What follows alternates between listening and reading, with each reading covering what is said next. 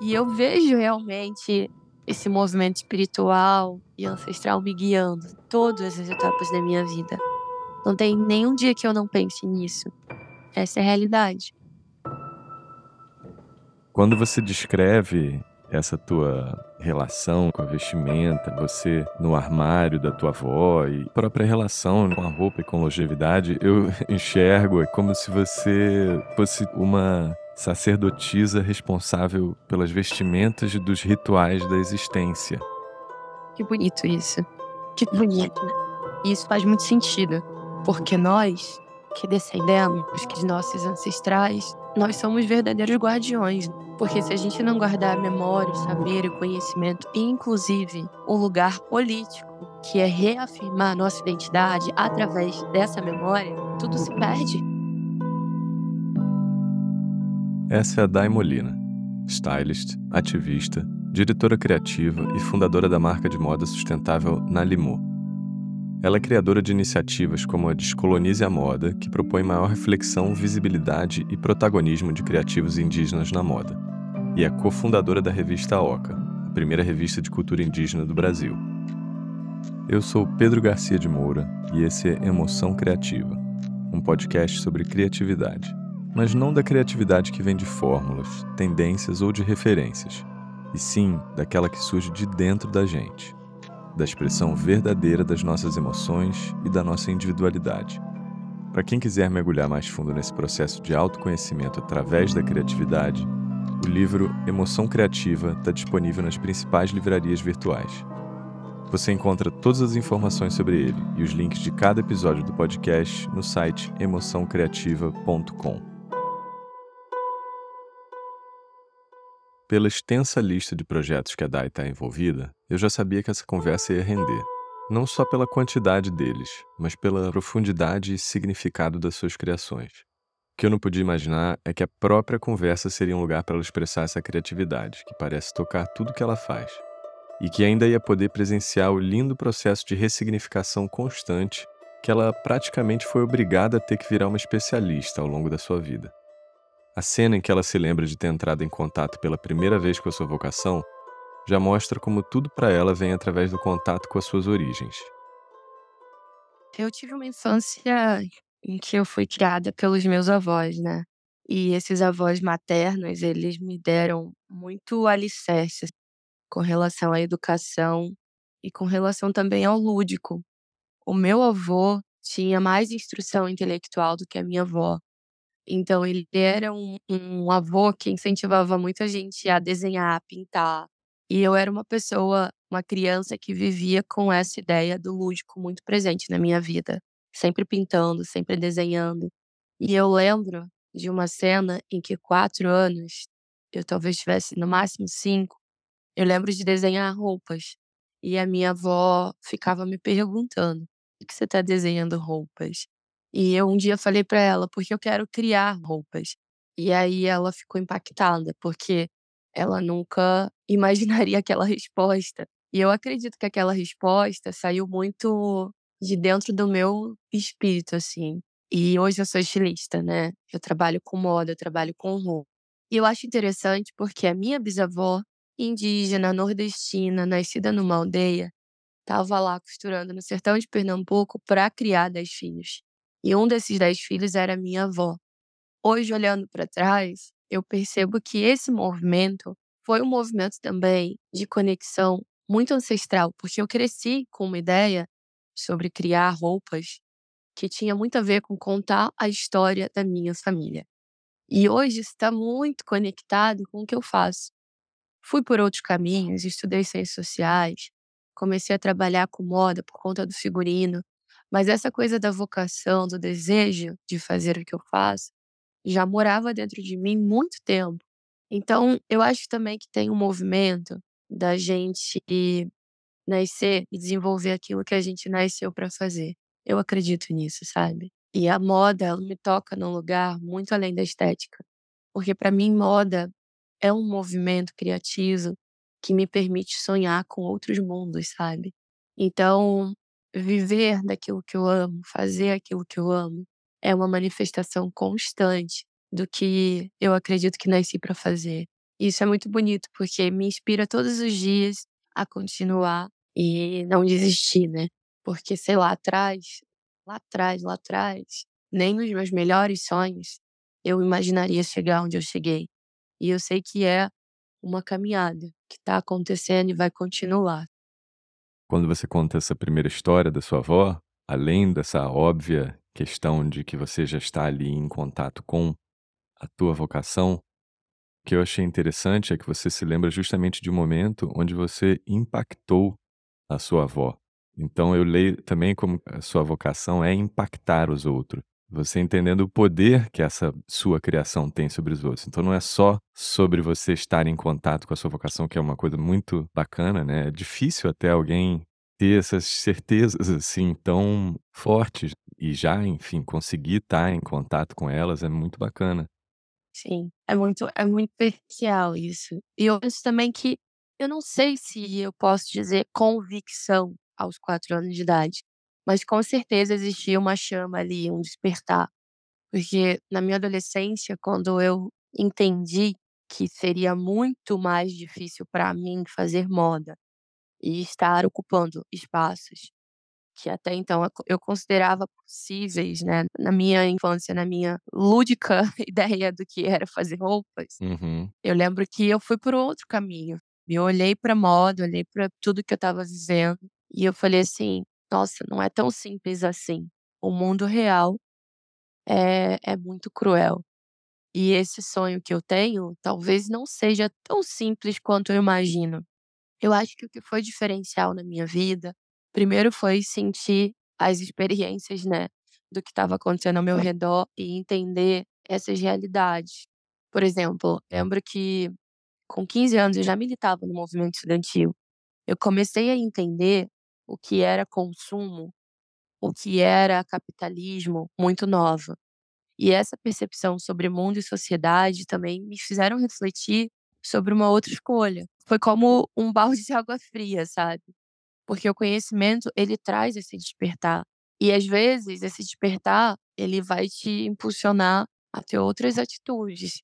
E eu acho que naquele momento quando eu decidi prestar vestibular para ciências sociais, eu tive uma certeza do que estava acontecendo, né, na sociedade, porque até então você tá ali deslumbrada, e aí você chega no momento de decisão que você fala: "Opa, espera aí, onde é que eu vou prestar um vestibular para moda? Não tem moda, não tem não tem curso de moda público no meu país". E aí você começa a perceber os recortes, sabe. Minha família pode pagar um curso de moda? Não. Então espera aí, vou lidar aqui com o que eu tenho nas minhas mãos. O que que eu tenho nas minhas mãos? A possibilidade de estudar muito. Então eu vou fazer do estudo um lugar onde eu possa transformar não só a minha realidade, mas a realidade de outras pessoas. E aí eu já era apaixonada por sociologia. Eu já tinha uma família paterna que tinha um legado com sociologia. E aí quando eu me vi nesse lugar de prestar o vestibular, eu falei: "Nossa, essa é a possibilidade que eu tenho de fazer algo que eu amo e que é viável, né, além da moda". Só que eu não não compreendia naquele momento que isso também me levaria de volta pra moda. Eu sempre falo que quando algo tem que acontecer, acontece, porque aquilo que tem que ser tem muita força. E o meu eu sinto essa conexão. Eu falo que a moda é uma cura pra mim, é uma cura pra minha família. É um lugar onde eu costuro memórias. Eu tô costurando memórias o tempo todo. E essas memórias, às vezes, têm tudo a ver com sociologia, porque eu faço uma moda antropológica, eu faço uma moda de resgate identitário, eu faço uma moda com conexão ancestral. Então, quando eu olho pra tudo isso, eu penso quanto que os ancestrais também me guiaram pra eu chegar na universidade, conhecer o meu melhor amigo, que era o único indígena dentro da universidade, e olhar pra ele e falar assim: "Nossa, eu tô passando o maior aperto financeiro, sair de casa pra estudar, tenho que pagar aluguel". E o meu amigo falar: "Cara, tem um trampo de figurino.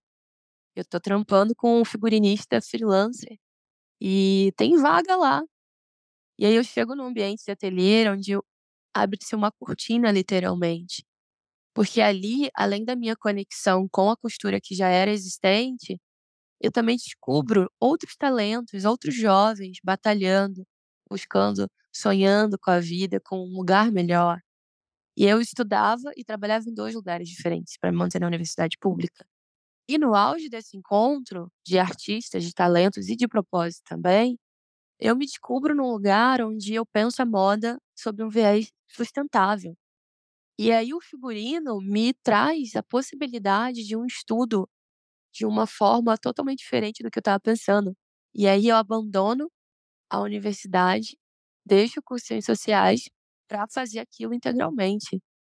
E me destaco ali em um ano, né, e dali eu vou embora do Brasil pra na Argentina com uma bolsa de estudo, e tudo muda, né, e tudo me possibilita sonhar com esse lugar, que antes de trabalhar como estilista, foi uma caminhada.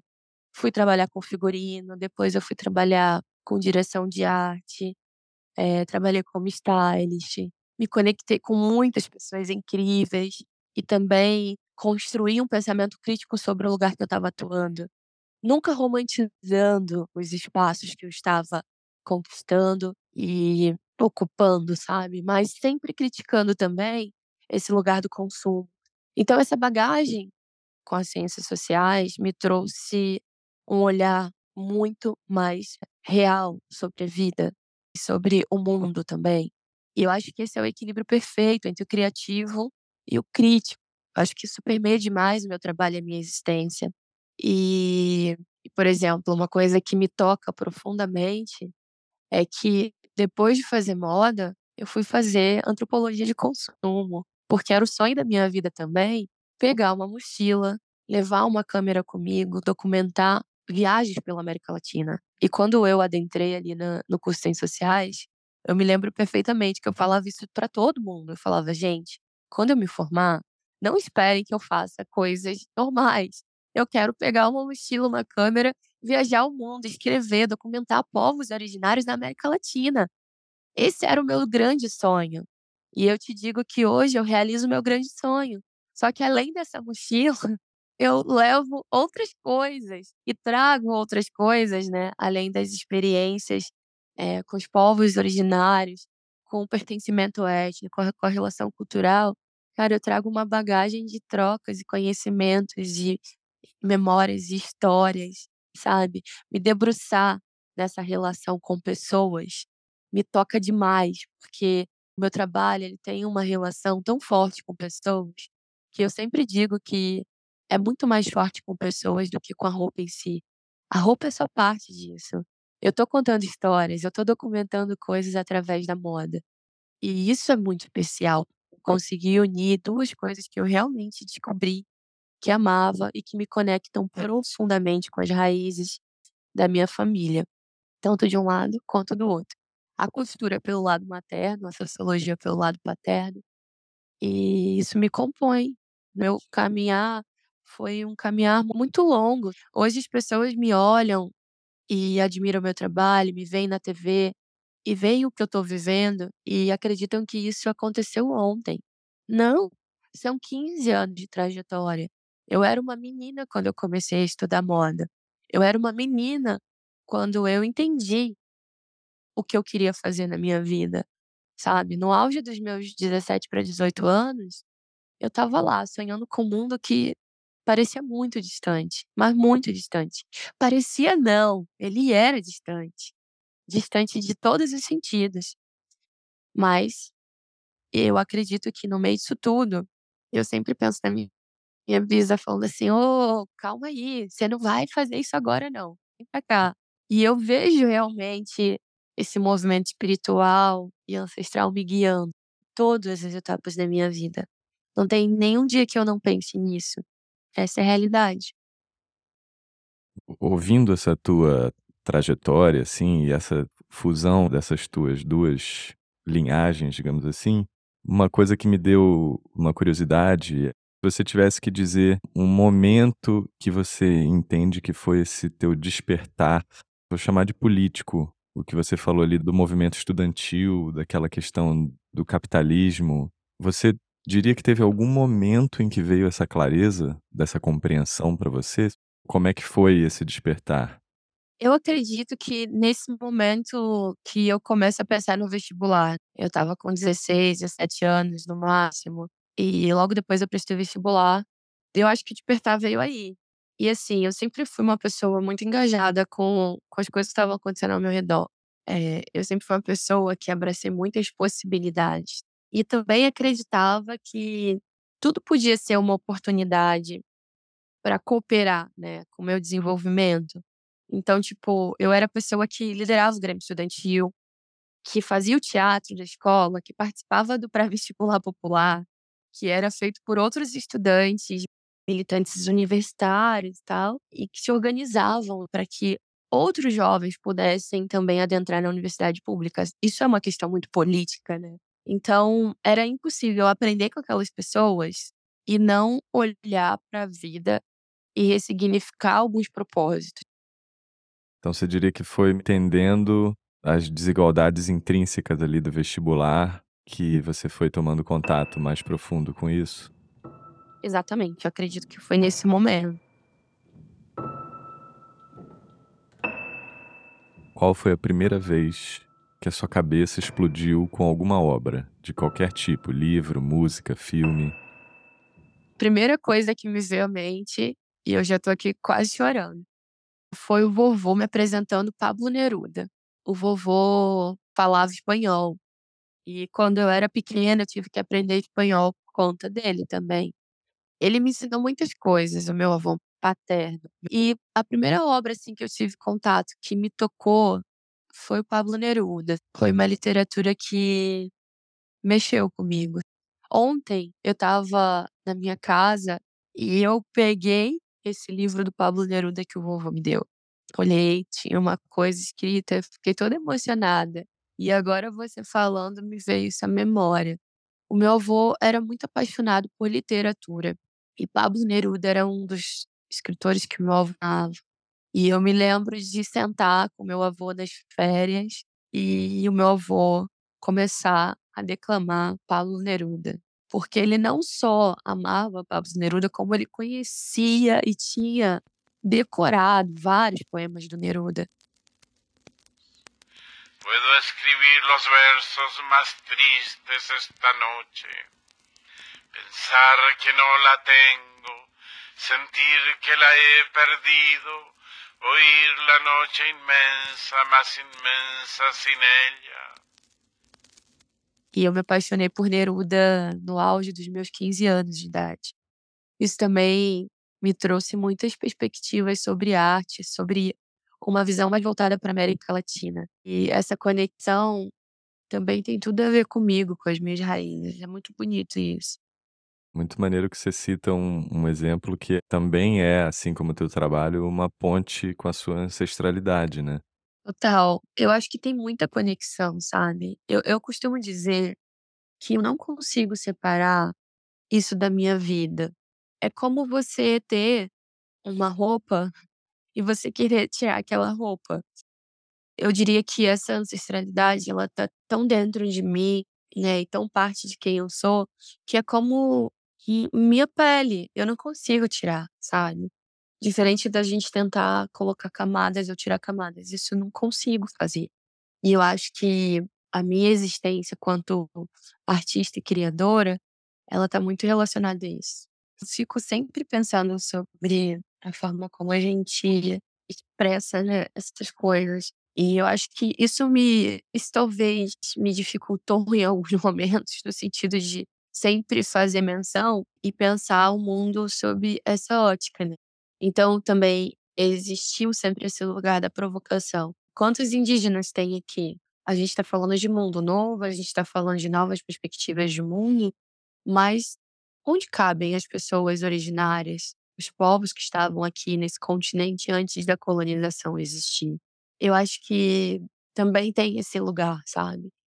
Que por muito tempo foi um lugar de questionamentos ignorados. Até chegar o momento que as pessoas olham para mim e falam: "Nossa, que importante você pensar isso, que importante você questionar isso, que importante colocar isso". Então eu acho também que tem um lugar um pouco visionário, talvez, de olhar o mundo sempre pensando sob essa perspectiva E talvez antes as pessoas não entenderem a importância disso.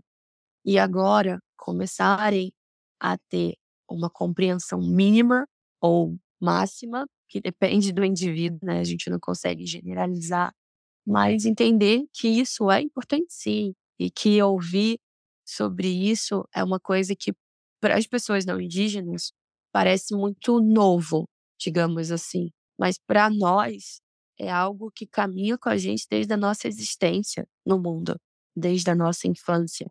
E o ensino dos avós na cosmovisão indígena, ele é muito é, impactante para a gente, porque Daniel Munduruku, escritor brasileiro indígena, fala sobre isso. Ele fala que os nossos pais formam os nossos corpos, os nossos avós formam o nosso espírito. E eu fui criada por avós. Então eu acredito profundamente que o meu espírito estava sendo formado esses ancestrais e carrego junto de mim a energia, a força e também a visão, a experiência, essa prática dos mais velhos, né? E eu eu costumo falar que eu sou uma jovem com pensamento velho.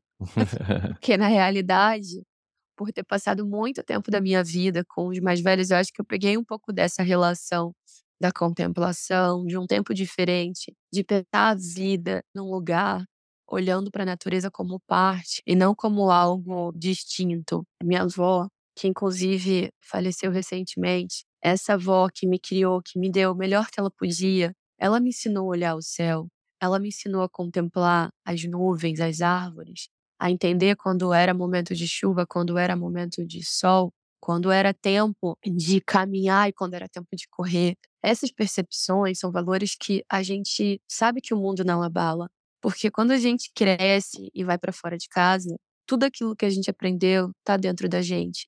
E essa foi a experiência mais bonita da minha vida, ter aprendido com a minha avó e com meu avô também, com os meus avós, tanto maternos quanto paternos, mas especialmente com a minha vovó Nana, porque ela foi de fato o meu maior alicerce. Ela foi de fato a pessoa que mais semeou na minha vida, a pessoa que mais me trouxe para o entendimento de quem eu era, do pertencimento, da identidade, do acolhimento, do ensino. Então, eu sei que, apesar dela ter partido tão recentemente, a voz dela, a presença dela, o espírito dela ressoa em mim e vai continuar ressoando, e vai continuar existindo, e vai continuar me trazendo tantos insights, tanto conhecimento, tanto aprendizado. E enquanto a gente tem esse lugar de profunda conexão e respeito com os mais velhos, a gente também tem a oportunidade de evoluir e olhar a vida com olhos diferentes desse mundo contemporâneo.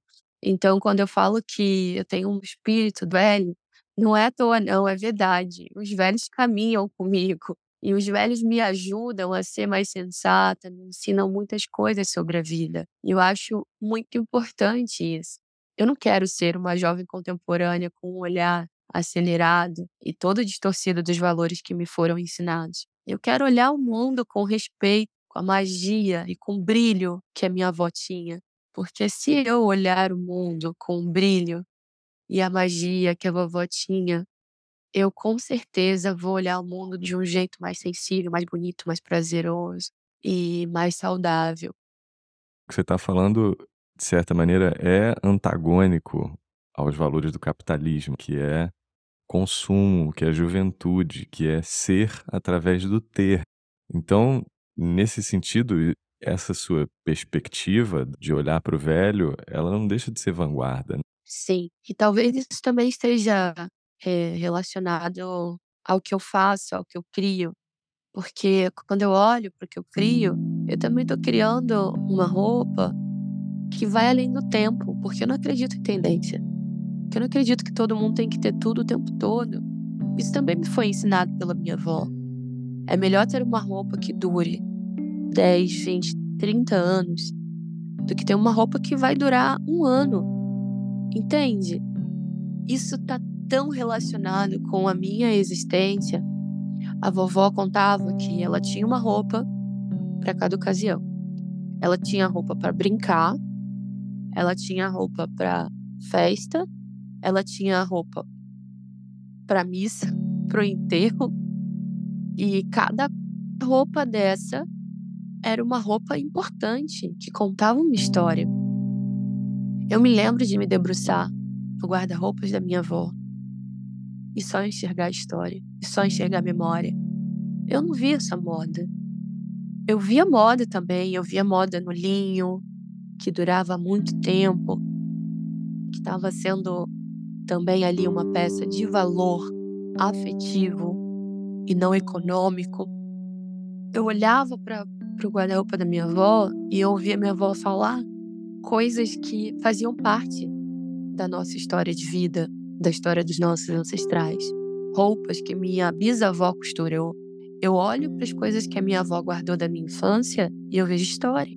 Quando a minha avó morreu, eu e a minha irmã fomos até a casa dela e quando eu abri o guarda-roupas da minha avó e fui resolvendo coisas ali que minha irmã estava muito conectada com aquele ritual da passagem, do que ela precisava usar, e eu em outro lugar, né? Olhando para aquele momento de um jeito totalmente diferente. E aí eu abri uma gaveta e me deparei com um vestidinho, com dois vestidinhos, na verdade. O vestidinho de batismo da minha irmã, que é mais nova que eu, e o meu vestido de uma festa junina que eu usei aos 5 anos de idade. Eu tô com 34. O vestido tá intacto. São 30 anos. E a vovó guardou aquilo. Não tem um furo, não tem não tem um desbotamento e é uma costura perfeita, feita por ela. Então, esse lugar, para mim, tem uma conexão muito especial, porque eu quero criar roupas duráveis, sustentáveis, que fale de memória, que as pessoas possam olhar, vestir daqui a 20 anos e falar assim: nossa, isso aqui tem história. Senta que eu vou te contar. Essa é a moda que eu quero criar. Essa é a moda que me movimenta, que me emociona, que me toca. Porque o que é a vida? O que é o mundo, senão as pessoas que estão nele? Só que a gente perdeu esse valor, a gente perdeu essa conexão. Tá todo mundo olhando para outras coisas, mas a gente não olha mais nos olhos das pessoas. A gente olha e conecta através de dispositivos. A tecnologia nos ajuda a criar laços que eu acho que são importantes. Mas cadê o vamos tomar um café? Vamos se encontrar? Vamos viajar? Vamos pegar a estrada? Vamos reunir um grupo de amigos? Vamos tocar violão? Eu sou uma velha, eu quero viver isso. Cara, que bonito é respeitar o meu próprio tempo. Que bonito não é parecer super enérgica quando eu não quero fazer nada. Que bonito é, é passar o meu dia olhando a montanha ao redor da casa e conversando com a minha avó enquanto eu viajar. E minha avó em espírito, porque ela tá comigo o tempo todo, ela tá aqui agora também. Ela contempla esse pensamento. Então, eu quero movimentos de vida que verdadeiramente são diferentes de outros, de outros movimentos que eu vejo no mundo. Eu não tenho nenhuma ambição no sentido de ser a criadora tal e de não, eu não tenho essa ambição. Mas eu acho que é justo que o meu trabalho seja reconhecido porque ele é bom. E eu quero que ele seja reconhecido porque ele é essencial, porque ele muda a vida de outras pessoas, porque ele gera impactos bons, positivos no mundo, mas também gera impacto dentro, porque quando a gente decide trabalhar só com mulheres e fomentar mulheres e criar com mulheres e potencializar mulheres, a gente também está transformando um pequeno mundo que, na minha opinião, é muito significativo. Então, se eu tiver esse gás, essa energia, essa alegria de viver num outro compasso, isso para mim é sucesso. Porque eu quero caminhar com longevidade. Eu quero caminhar com saúde. Eu não quero que a minha empresa super exploda, cresça do dia para noite. Eu não espero isso.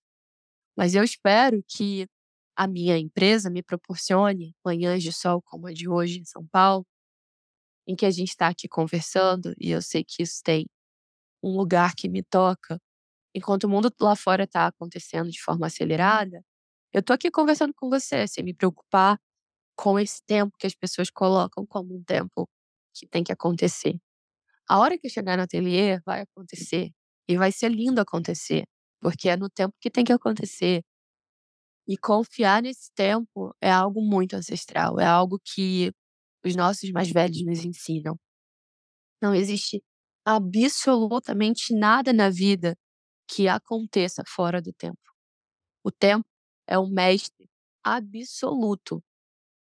E ele nos ensina muito sobre o existir. Se não foi, é porque não tinha que ser. Se você sonha, é porque vai acontecer. E o tempo te mostra, te dá uma bússola, te apresenta um caminho. E quando esse tempo te apresenta um caminho e não é o tempo, você nem caminha. A gente é igual folhinha que quando o vento tá forte, se move e vai para onde tem que ir. Tá tudo certo, o universo tá dizendo que é para ir para lá? Vai. Tá dizendo que é para vir para cá? Vem. Mudou tudo? Rolou um roda-moinho? Tudo bem. Você vai para onde você tem que ir. Eu tô onde eu tenho que estar, tá, sabe? Poxa, muito bonito ouvir essa tua visão, assim. Eu entendo muito isso que você fala sobre velhice ou de se sentir velha, principalmente, como eu te falei, nesse contraponto com essa pressão de, de produtividade, de velocidade, etc. Mas quando você descreve essa tua relação com a vestimenta, você no armário da tua avó e própria relação com a roupa e com longevidade, eu enxergo como se você, mais do que velha, se fosse uma sacerdotisa responsável pelas vestimentas dos rituais da existência. Que bonito isso. Que bonito. E isso faz muito sentido, porque nós que descendemos de nossos ancestrais, nós somos verdadeiros guardiões. Porque se a gente não guardar a memória, o saber, o conhecimento, inclusive o lugar político, que é reafirmar a nossa identidade através dessa memória, tudo se perde. Porque no passado eu olhava para minha avó e eu pensava, eu sou neta de uma mulher indígena. Mas eu só pensava, eu sou neta. Eu não falava, eu sou uma mulher indígena. Porque a minha família é indígena. E se a minha família é indígena, eu sou indígena. Não existe ser filha da borboleta e ser crocodilo. Não existe ser filho do peixe e nascer manga. Não existe isso. Você é aquilo que os seus avós também são, que os seus bisavós também são, que os seus tataravós também são. E eu faço menção dos meus avós e olho para esse lugar de identidade com muito orgulho, porque o mundo traz um apagamento étnico e social sobre as nossas vidas que é gigantesco. Mas esse resgate, ele é essencial para o mundo despertar. Não somos nós quem precisamos lidar com esse processo de retomada da nossa própria existência. Quem precisa lidar com isso é quem criou esse recorte. Racialização é um conceito colonial, porque a partir da perspectiva branca se cria recortes sobre quem você é e a sua importância. A racialidade traz camadas que nos divide, que nos recorta socialmente. Então, não somos nós quem precisamos lidar com esse tipo de angústia da retomada de nossa identidade. A gente precisa retomar, a gente precisa reafirmar a nossa identidade. Agora, o quanto isso vai ser legítimo dentro de um conceito não indígena, isso não é com a gente é sobre gente, mas não é com a gente. As pessoas precisam se acostumar em ver pessoas indígenas, de descendência indígena, retomando esse lugar identitário. As pessoas precisam se acostumar e respeitar, porque esse é o nosso direito. A Constituição de 1988, que é tão emblemática, que as pessoas citam tanto a Ailton Krenak, fala sobre isso, sobre o nosso direito de existir, de ser aquilo que a gente é. E a gente está em território que é originalmente indígena. Esse território originalmente indígena precisa ser retomado por identidades que foram apagadas no processo colonial. E a gente começa a falar disso agora, 2022. Nos últimos cinco anos, isso está sendo mais falado. Então, de novo, esse olhar antropológico volta e diz o seguinte: é o começo de uma nova era, é, é um começo onde a gente precisa reafirmar nossas origens. É importante. Isso importa para todo mundo. Por que seria diferente com pessoas indígenas? Se isso importa na ancestralidade não indígena, se isso importa na, ancestralidade de tantos seres, por que pra gente seria diferente? Mas eu sei por que pra gente é diferente. É porque a gente reafirma essa identidade num lugar que a branquitude se incomoda profundamente. Que é basicamente o seguinte: sair do nosso território não nos faz menos indígenas. Eu sou uma mulher indígena que cresci na cidade porque a minha família migrou. As minhas duas famílias migraram. Uma de fora do Brasil, contexto de América Latina, para o Brasil, e a outra do Nordeste para o Sudeste. E eu cresci fora desse território, mesmo sabendo de onde eles vieram e a que povos pertenciam. E aí, uma coisa que eu acho interessante é que quando você cresce fora do território, te questiona o quanto você é indígena ou não.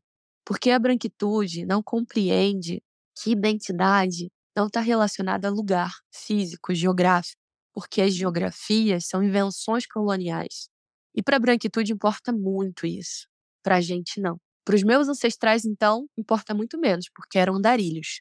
Eram povos nômades, tanto Aymara quanto Funiô. Especialmente Aymara, que migrou de Bolívia, Peru, Colômbia, até chegar aqui, porque tem um monte de Aymara no Brasil. E aí eu fico refletindo sobre tudo isso e penso: esse não lugar que muitos jovens atravessam porque nasceram fora de seu território é, na verdade, um lugar. Porque enquanto a concepção das pessoas estão voltadas para a ideia de que identidade só se faz em um único lugar, para a gente, identidade é transitória. A gente caminha com muitos outros antes de nós. Então, a nossa identidade também está num lugar fluido que as pessoas não indígenas não compreendem. A nossa identidade está num lugar onde a nossa ancestralidade nos forma, imprime em nós o seu DNA, imprime em nós os seus valores. E aí eu sempre penso também, uma analogia, mas dentro da minha cabeça criativa, eu olho para isso como uma grande árvore. Essa árvore está cheia de ramos. No primeiro fruto que ela der e cair no chão, vai brotar outra árvore. Então, eu digo que nós, juventude indígena, somos esse fruto que caiu no solo fértil, no tempo certo. Somos o acontecimento da natureza.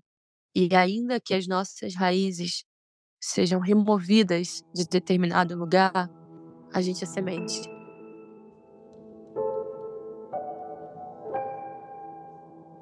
Qual foi o seu momento mais emblemático de plenitude criativa, onde você sentiu que o que existia dentro de você estava sendo transformado em expressão artística?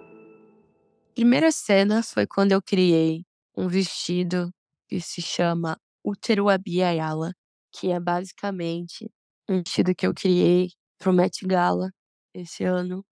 Esse vestido, ele é uma obra em que eu construo a ideia da América Latina dentro de um útero.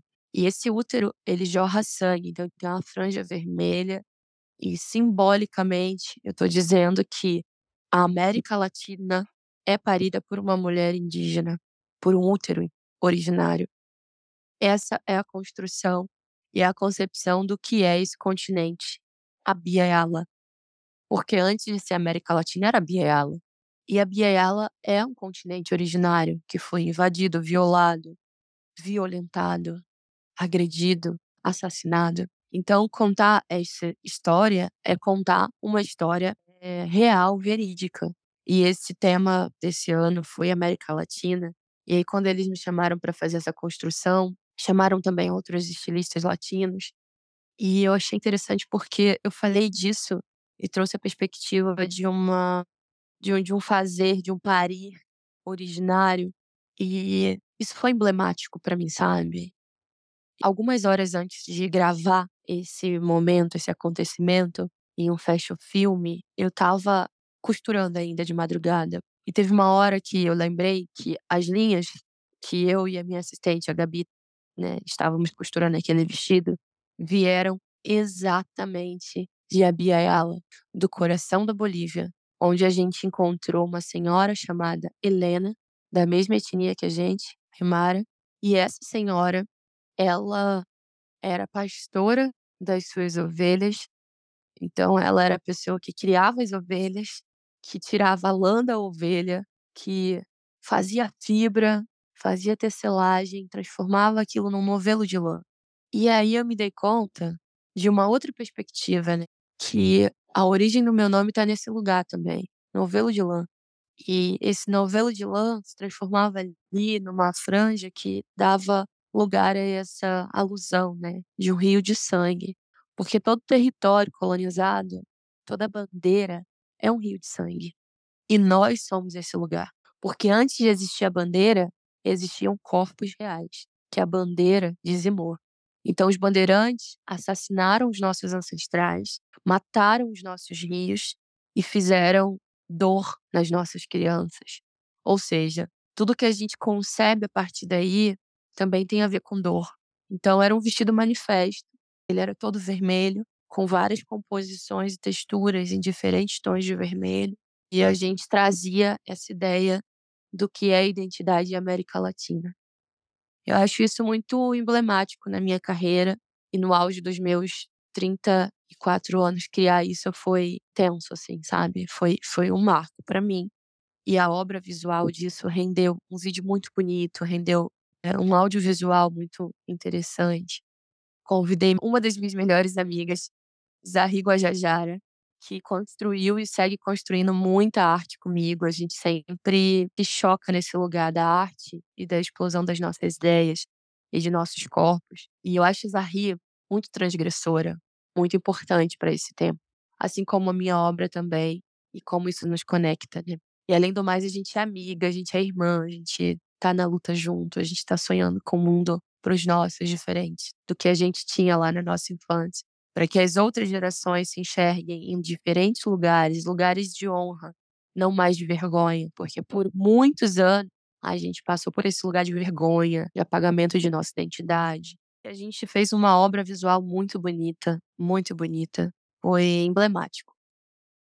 Engraçado que quando você estava falando dessa obra, eu senti muito como se fosse a socióloga que conseguiu parir uma visão de mundo sintetizada num conceito, né? Que eu acho que esse conceito que você criou do útero originário, de todas as reflexões poéticas que ele possibilita, né? eu imaginei muito como sendo uma grande obra sua, como por exemplo sendo Veias Abertas da América Latina. Ou seja, é uma visão pessoal e, e emblemática com uma camada sociológica da existência, só que com, com esse seu ponto de vista. Então, eu enxergo muito mais do que um vestido ou uma roupa é, sendo materializada, e sim esse conceito. Sim, eu acho que é sobre isso.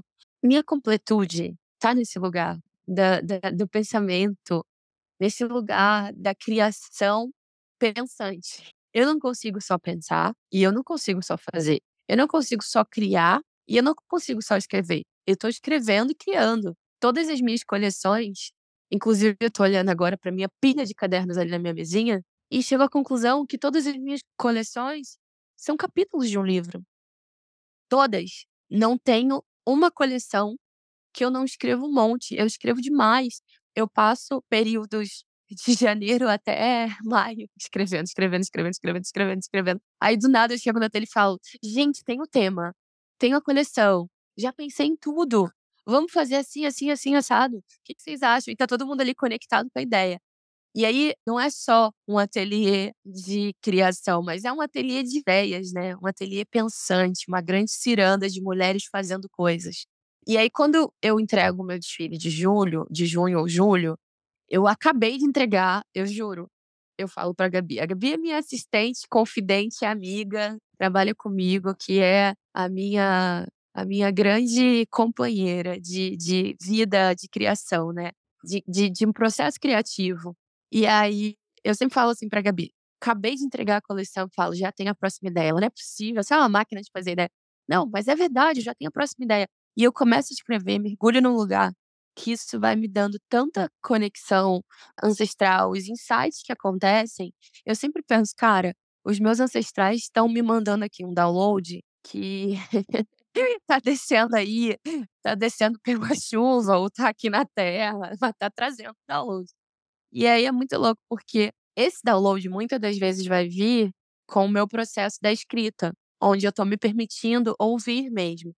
Às vezes eu olho para algumas coisas que eu escrevi e quando eu leio, eu choro, porque eu sei que não veio de mim, veio diretamente deles, é quase que uma psicografia.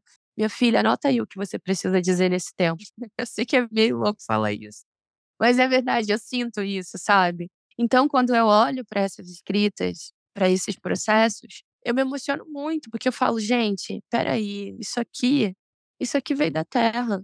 Isso aqui, isso aqui veio da chuva, isso aqui veio do rio, isso aqui veio do vento, isso aqui veio de um lugar que, que a sociedade não vai compreender, mas eu estou compreendendo. E isso é o que importa.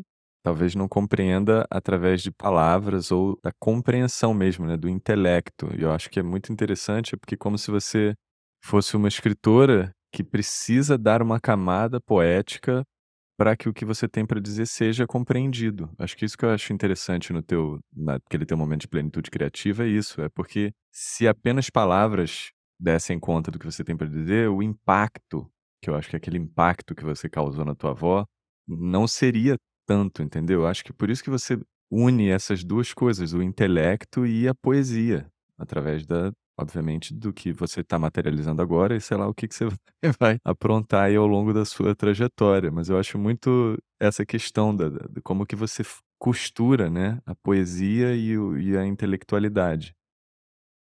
É, isso faz sentido. É que assim, a realidade, ela é muito importante. Mas a realidade não pode se sustentar sozinha. A gente precisa ter um lugar de magia, do lúdico acontecendo de algo que transcenda a realidade. Não que a gente esqueça, não que a gente a deixe de lado, mas para que a gente possa caminhar por lugares que caibam essas coisas, sabe?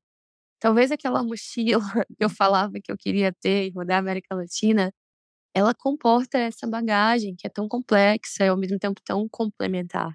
Porque eu acho que são coisas complexas do ponto de vista normal e natural do que se espera de uma estilista, mas, ao mesmo tempo, é complementar, porque eu tô falando de um lugar onde eu vejo moda como um movimento social, político e antropológico. E eu acho muito mais interessante fazer assim, sabe?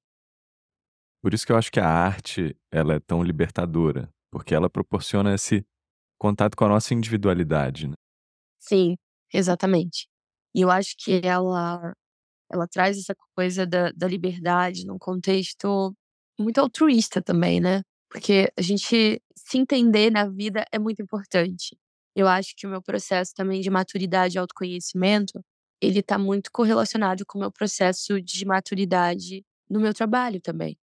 Porque quando eu entendi que eu não queria ser a estilista que criava uma coleção e que deixava essa coleção no mundo como algo muito bonito, mas não provocativo, eu comecei também a me libertar da ideia de que eu precisava ser aquilo que as pessoas esperavam que eu fosse, em todos os aspectos.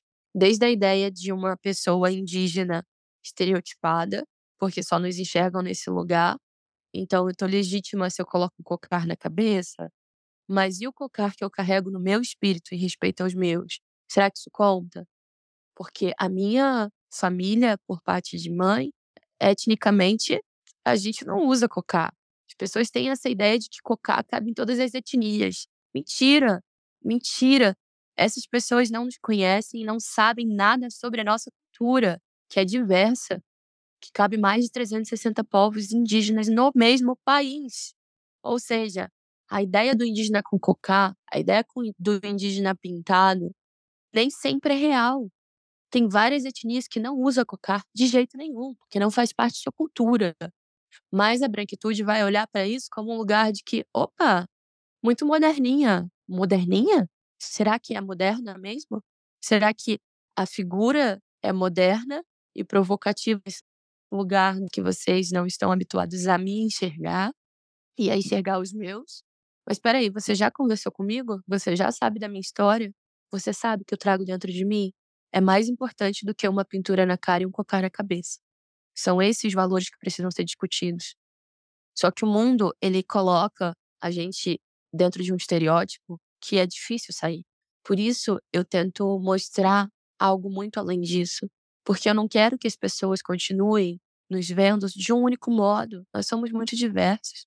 E há momentos que eu vou estar assim, pintada de genipapo e urucum, e rituais e celebrações junto dos meus. Se um dia eu quiser sair por São Paulo pintada como várias vezes já aconteceu quando eu voltava da aldeia, beleza, mas essa não é minha obrigação. Eu não tenho que ser o índio para gringo ver, como diz o meu primo. Por isso que a a valorização da sua individualidade é tão enfim, de todo mundo, né, mas no caso do seu trabalho, ela é tão importante. Porque o seu trabalho, ele não é só moda. O seu trabalho, ele é artístico, porque ele é alimentado pelo seu autoconhecimento e ele proporciona o seu autoconhecimento justamente para essa definição dessa sua individualidade acima de um clichê ou de uma falta de interesse em em entender essa diversidade dos indivíduos, né, dentro dos grupos. É sim, com certeza. Isso faz uma diferença gigantesca. E acho que faz uma diferença gigantesca também para as próximas gerações que virão. Porque as próximas gerações que virão vão viver algumas coisas que a gente não viveu ou que a gente está vivendo e pagando um preço bem alto. Desde o preconceito e das exclusões sociais até outras questões de acesso também. Porque antes deles, né, outros vieram abrindo caminhos, assim como a gente. Se os meus avós não tivessem na cidade, eu não teria acesso à educação. Não nesse nível, talvez seria muito mais difícil. Eu digo isso porque a minha avó, ela batalhou demais para que a gente tivesse acesso à educação, que ela não teve. E ela achava que a educação era uma coisa tão importante que ela queria ver a gente chegar nos lugares que ela não chegou. Então começa por aí. Esse pensamento é um pensamento muito coletivo, porque os nossos anciões muitas vezes não chegaram e não vão chegar nos lugares que a gente está ocupando. Às vezes fisicamente, porque nós somos o sonho materializado dos nossos ancestrais. Quando eu adentro na universidade, eu estou junto dos meus avós. Quando eu estou num desfile de moda, eu estou junto dos meus avós. Quando eu estou viajando, eu estou junto dos meus avós. Quando eu estou na aldeia, na cidade, qualquer lugar do mundo, eu estou junto dos meus avós. Esse é o meu lugar, que vai muito além de território, é identidade. E aí, caminhar com esses mais velhos é entender também meu lugar no mundo, é entender também que para mim isso é muito importante. E que quando eu me realizo, que quando eu vivo coisas que eu sonho, que eu desejei, que se materializam, eu tô vivendo junto deles. Isso não se rompe, isso é um elo, isso se constrói. E quando a gente constrói no coletivo, tem pouco espaço para o individualismo. Você se descobre, mas você se autodescobre também num lugar coletivo, entendendo o mundo nesse movimento, né?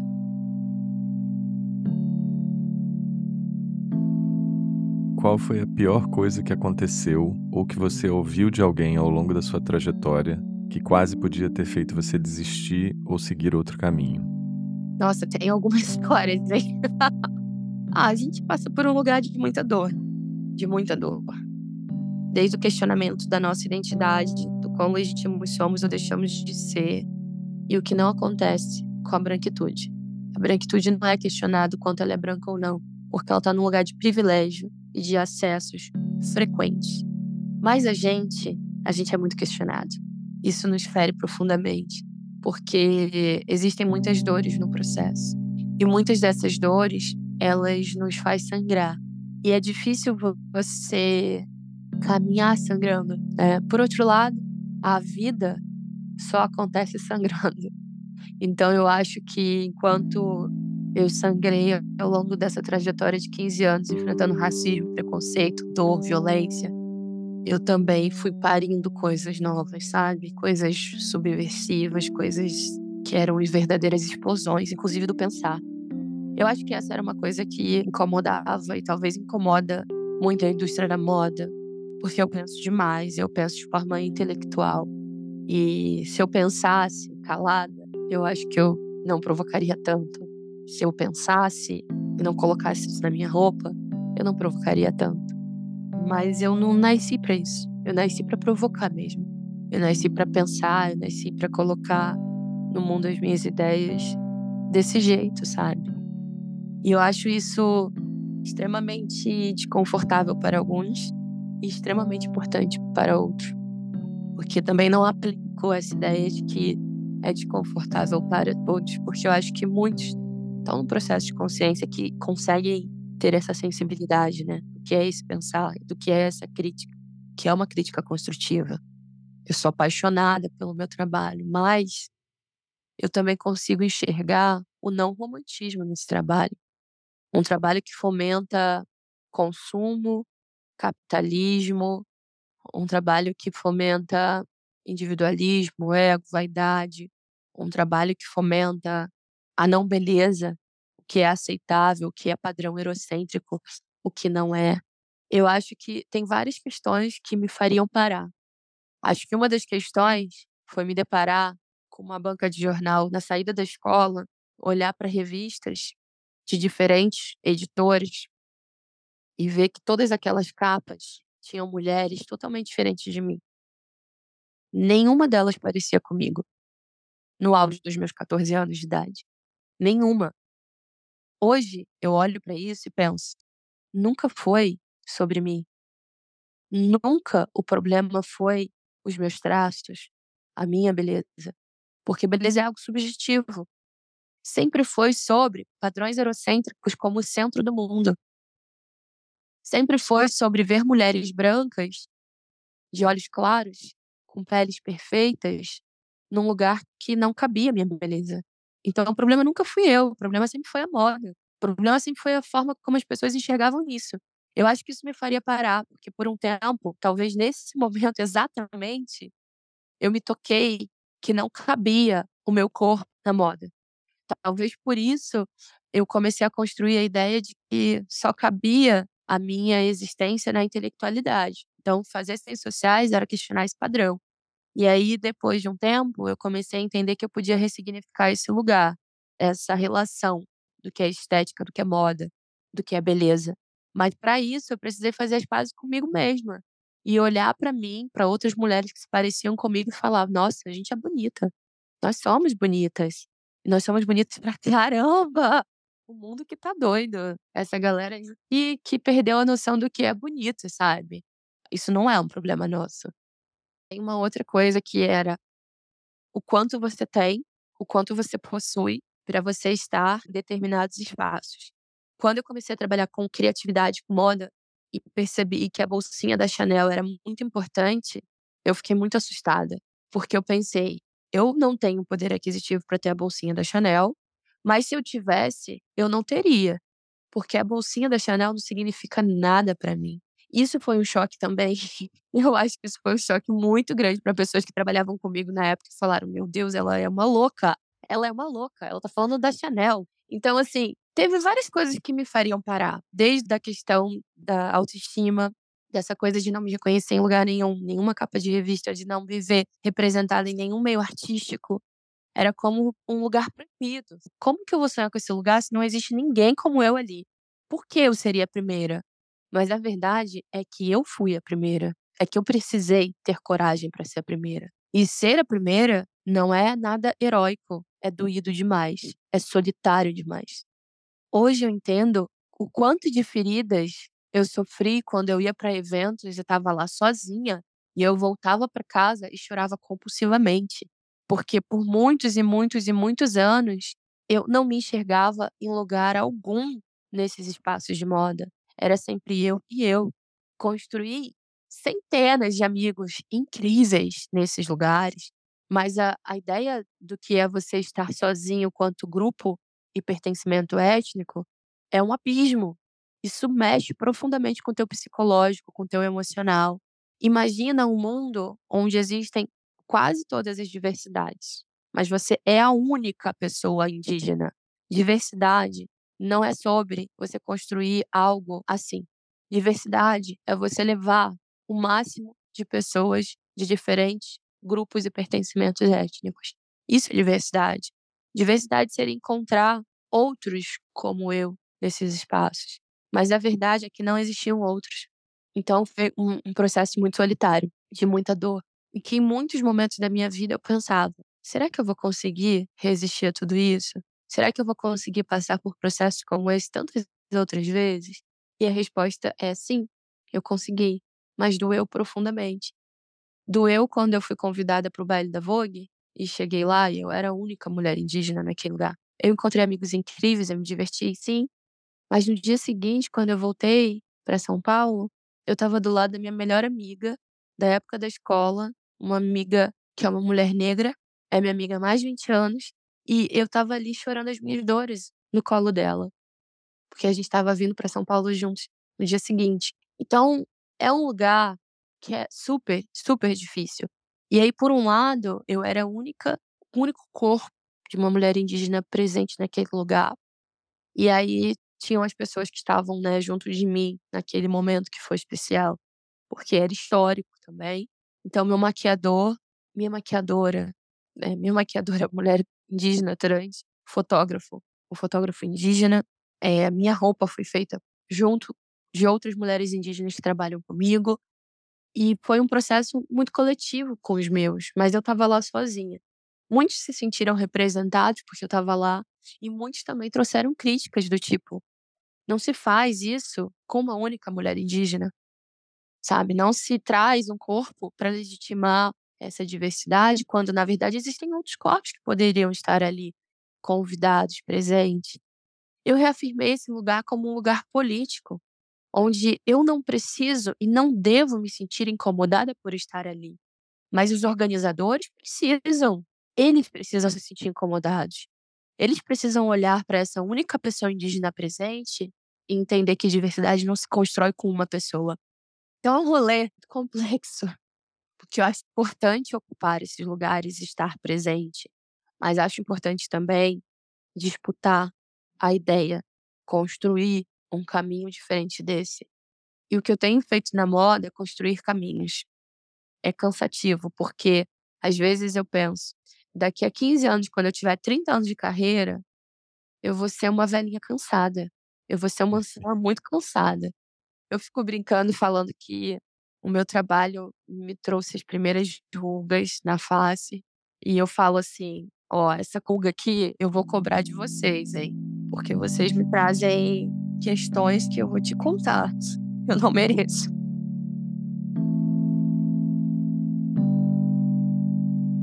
Qual foi a coisa mais importante que você já ouviu de alguém que, pelo contrário, te ajudou num desses momentos de questionamento e dificuldade? Ai, ai, ai, meu coração. Porque no final das contas, o que importa? Importa aquilo que nos move, que nos dá força para continuar. O que dói, machuca na hora, mas o que te ajuda, o que te fortalece, você vai levar para sempre. Eu escolhi levar para sempre aquilo que me fortalece. Existem duas coisas que não me fizeram desistir. A primeira é esse alicerce ancestral, matriarcal. Minha avó não tinha dinheiro, poder aquisitivo para investir na minha carreira, mas ela foi a pessoa que mais me motivou durante toda a vida, inclusive um mês atrás. E a minha avó, ela sempre falava que as coisas que eu criava eram muito bonitas. Ela falava assim: nunca deixa de criar, nunca para de criar. Porque o que você faz é muito bonito. E o que você faz é mais do que bonito, é importante. E a gente sempre trocava muita ideia sobre o meu trabalho. Ela era de verdade a pessoa assim que mais me motivava. E que para mim tinha o valor mais importante a opinião dela. Para mim não importava o que as revistas iam falar do meu trabalho, se iriam mencioná-lo ou não, se iriam reconhecer o meu talento ou não. O que importava e o que importa é a voz da vovó. A voz dela é a música mais bonita que eu posso ouvir. A voz dela é a motivação mais especial que eu quero me permitir sentir e que eu vou continuar sentindo. E a minha avó, ela tinha o poder de resetar qualquer ser humano com um abraço. Então, sempre que doía muito, era no colo dela que eu encontrava abrigo, e era no colo dela que eu encontrava calanto, e que por muitas vezes cansada dessa rotina de São Paulo, eu voltava para casa dela, deitava no colo dela, e ela fazia carinho nos meus cabelos, na minha cabeça, e eu tô aqui inundada de lágrimas, porque é muito gostoso lembrar disso, porque eu preciso agora me agarrar essa memória para continuar forte e continuar motivada a não desistir, sabe? E eu acho que a segunda coisa que me toca profundamente é olhar para as pessoas que estão muito perto de mim e que convivem comigo intimamente e que me conhecem profundamente, inclusive nos meus momentos de maior vulnerabilidade e fraqueza, e lembrar que essas pessoas continuam me dando colo, continuam me amando, me fortalecendo e cumprindo o papel do que é ser coletivo. E eu tenho a alegria, a gratidão de trabalhar com pessoas que amam, que amam ver eu conquistar essas coisas, que conquistam junto comigo. Que eu sempre falo que não existe espaço dentro do meu ambiente de trabalho que seja um lugar de competitividade. A gente rompeu com esse lugar e a gente constrói juntas como família. Então eu encontro colo e abrigo nesse momento do trabalho também, onde eu me desconecto de toda a ideia de uma armadura ou de um cargo de chefia. Eu não exerço chefia, eu exerço liderança dentro do meu trabalho, junto da minha equipe. Eu choro, eu fico rindo, eu sou uma boba, mas eu também chego, falo coisas sérias. Eu sou essa pessoa que acaba tendo uma relação muito humanizada com outras pessoas. E muito sensível também. Eu acho que a outra coisa, assim, que me conecta e que me dá força é ouvir Gabi, minha assistente. Gabi é muito inspiradora, porque ela é muito jovem e a gente trabalha juntas há um tempo. E ela me vê passar por momentos muito incríveis, muito lindos e muito dolorosos. E nesses momentos diversos ela tá ali comigo. E ela é uma pessoa que me motiva muito também, me diz coisas que me fortalecem a continuar construindo um lugar melhor para ela, para próximas gerações. Gabi saiu da faculdade, veio trabalhar comigo, é uma criadora indígena também, e eu, eu falo para ela que eu quero ser para ela aquilo que eu não tive na minha trajetória profissional. Então é muito bonito construir isso, é muito bonito ressignificar isso e ser um exemplo bom para que ela também possa ser um exemplo bom no futuro, sabe? Ela já é um exemplo bom agora no presente, mas vai ser ainda mais bonito no futuro. Muito bonito ver como é que você construiu afetivamente algo proporcional às dificuldades que te foram colocadas no caminho, né? Sim. É o afeto como apoio, antídoto, suporte, né? Sim, totalmente. Eu acho que essa coisa de ressignificar é uma coisa que faz tão parte de mim, sabe? Antes da minha avó falecer, ela falava uma coisa muito legal, que ela falava assim: "Você tá há tanto tempo trabalhando com isso, né, tá na hora das coisas serem cada vez melhores, mais leves, tranquilas". E uma coisa, assim, que que eu aprendi é que a gente vem de uma origem de solo árido, né, de sertão, de nordeste. E alguns meses atrás eu fui visitada por uma experiência, assim, espiritual muito bonita, que me dizia assim: "Olha, tempo de primavera chegou, chega de solo árido". E eu acho que a vida é sobre isso, sabe? A vida é sobre a gente olhar para o solo árido e entender que, por mais que ele faça parte de você, você pode caminhar e chegar a um lugar onde as coisas possam florescer. Essas experiências do solo árido e da primavera, das dores e das alegrias, elas compõem a vida. A vida é sobre isso, a vida não tem um lugar perfeito. Eu estava lançando a minha primeira grande collab nacional enquanto minha avó estava morrendo. E eu não estava ao lado da minha avó naquele leito de hospital naquele segundo, porque eu estava lançando a minha collab. E antes de sair daquele hospital, uns dias antes, a minha avó pegou na minha mão, olhou nos meus olhos e falou: "Olha, vai viver a tua vida, vai realizar os seus sonhos. Eu não vou estar lá presente, mas eu tô aqui, tô rezando por você. Eu te amo. Te amo". Tipo, aquilo ficou dentro de mim, sabe? Essa despedida mora dentro de mim. Essa despedida me sustenta em muitos momentos, principalmente nesse tempo de luto, né? E eu acho que que a vida é sobre isso, a vida não é só feita de momentos bons. A vida, ela tem uma composição muito única. Existe beleza na dor, existe beleza na diversidade, existe beleza no luto. Nos ensinaram que tudo precisa sempre estar num lugar de perfeição, de alegria. Mas a perfeição não existe. Isso é algo inventado. O que é perfeito para mim pode não ser perfeito para você.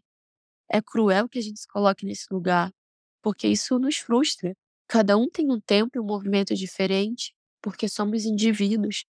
E essa manifestação do que é indivíduo é libertador, porque exatamente naquela semana que eu estava vivendo um pico de alegria de algo que eu trabalhei por mais de um ano e meio até chegar aquele momento, no dia seguinte eu estava prontos. A vida é uma intensidade de momentos acontecendo. A gente nunca sabe qual é o ponto de partida, qual é o ponto de chegada. A gente só descobre vivendo. Não existe um lugar seguro para ninguém. Para mim não haveria de existir. Então eu também olho para isso e penso quanto que a gente pode reconhecer a subjetividade de cada um, respeitar isso, apreciar isso, e se colocar também no lugar do outro e reconhecer as nossas fraquezas e movimentos, as nossas próprias fortalezas e movimentos e entender que isso é viver, né? Isso é viver, isso é criar memória, isso é conceber ideia, isso é tecer.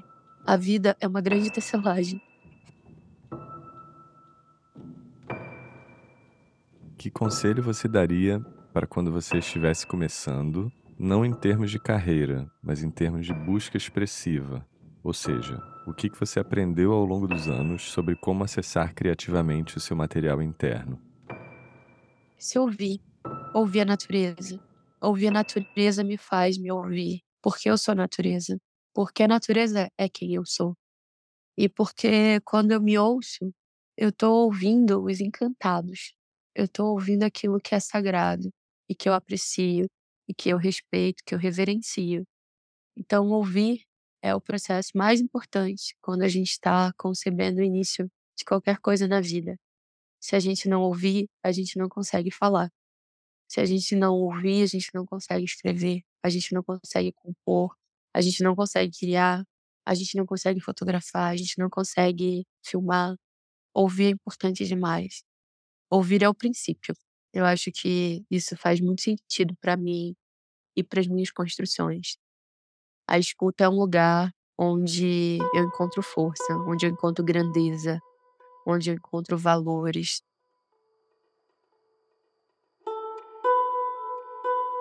Nessa conversa com a Dai Molina, ela contou como muito da compreensão de mundo dela vem através da sua conexão com a ancestralidade.